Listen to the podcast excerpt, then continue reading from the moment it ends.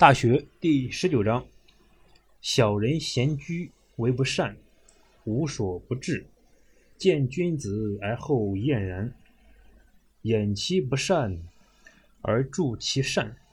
人之视己，如见其肺肝然，则何益？此谓成于中，行于外。故君子必慎其独也。品德不好的人，在私底下是无恶不作。但是，一见到品德高尚的人，便躲躲闪闪，掩盖自己所做的坏事，并且自吹自擂。但是他不知道，别人看他们，就像能看见他们的心肝肺一样清楚。这样做有什么用呢？这就是内心的真实，一定会表现到外表上来。所以，品德高尚的人，在一个人独处的时候，一定会谨慎小心，严于律己。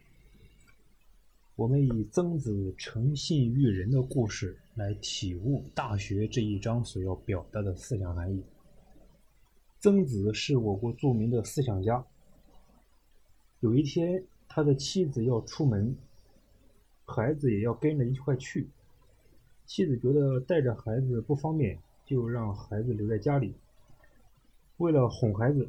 便对孩子说：“好儿子，你别哭，我在家里等着我，等我回来杀猪给你们炖肉吃。”他的孩子听说有肉吃，就答应留在家里。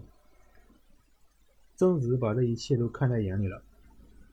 当曾子的妻子回到家时，看到曾子正在磨刀，就问曾子磨刀做什么。曾子说：“我要杀猪给孩子炖肉吃。”妻子就说：“那只是说话，哄哄小孩子高兴，你怎么能当真呢？”曾子却语重心长地对妻子说：“你要知道，孩子是不能够欺骗的。如果父母说话不算数，那么孩子长大以后就不会讲信用。”所以，曾子就和妻子一起把猪杀了，给孩子做了炖肉。父母的这种诚信行为会直接感染孩子。有一天，曾子的孩子刚睡下，又突然起来，从枕头下拿起一块竹简就向外跑。曾子问他去做什么，孩子回答说：“我从朋友那里借竹简时说好今天要还，虽然现在很晚了，但再晚也要还给他，我不能言而无信。”曾子看着孩子跑出门，心里很高兴。在日常的生活中，父母对待孩子一定要诚信，不能说话不算数。在现实生活中，经常有母亲会教育自己的孩子：如果说撒谎，就用针把他的嘴缝起来。那么就会有人问这位母亲。如果你的孩子真的撒谎了，你真的会拿针缝上他的嘴吗？很显然，这位母亲对孩子说的话本身就是不现实的，就是一种恐吓的谎言。用这种撒谎式的恐吓来教导孩子，是非常不可取的。教育孩子要诚信，父母自己也要诚信。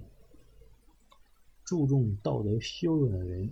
会时刻检点自己的言行，警惕有什么不妥的言行而自己没有注意到。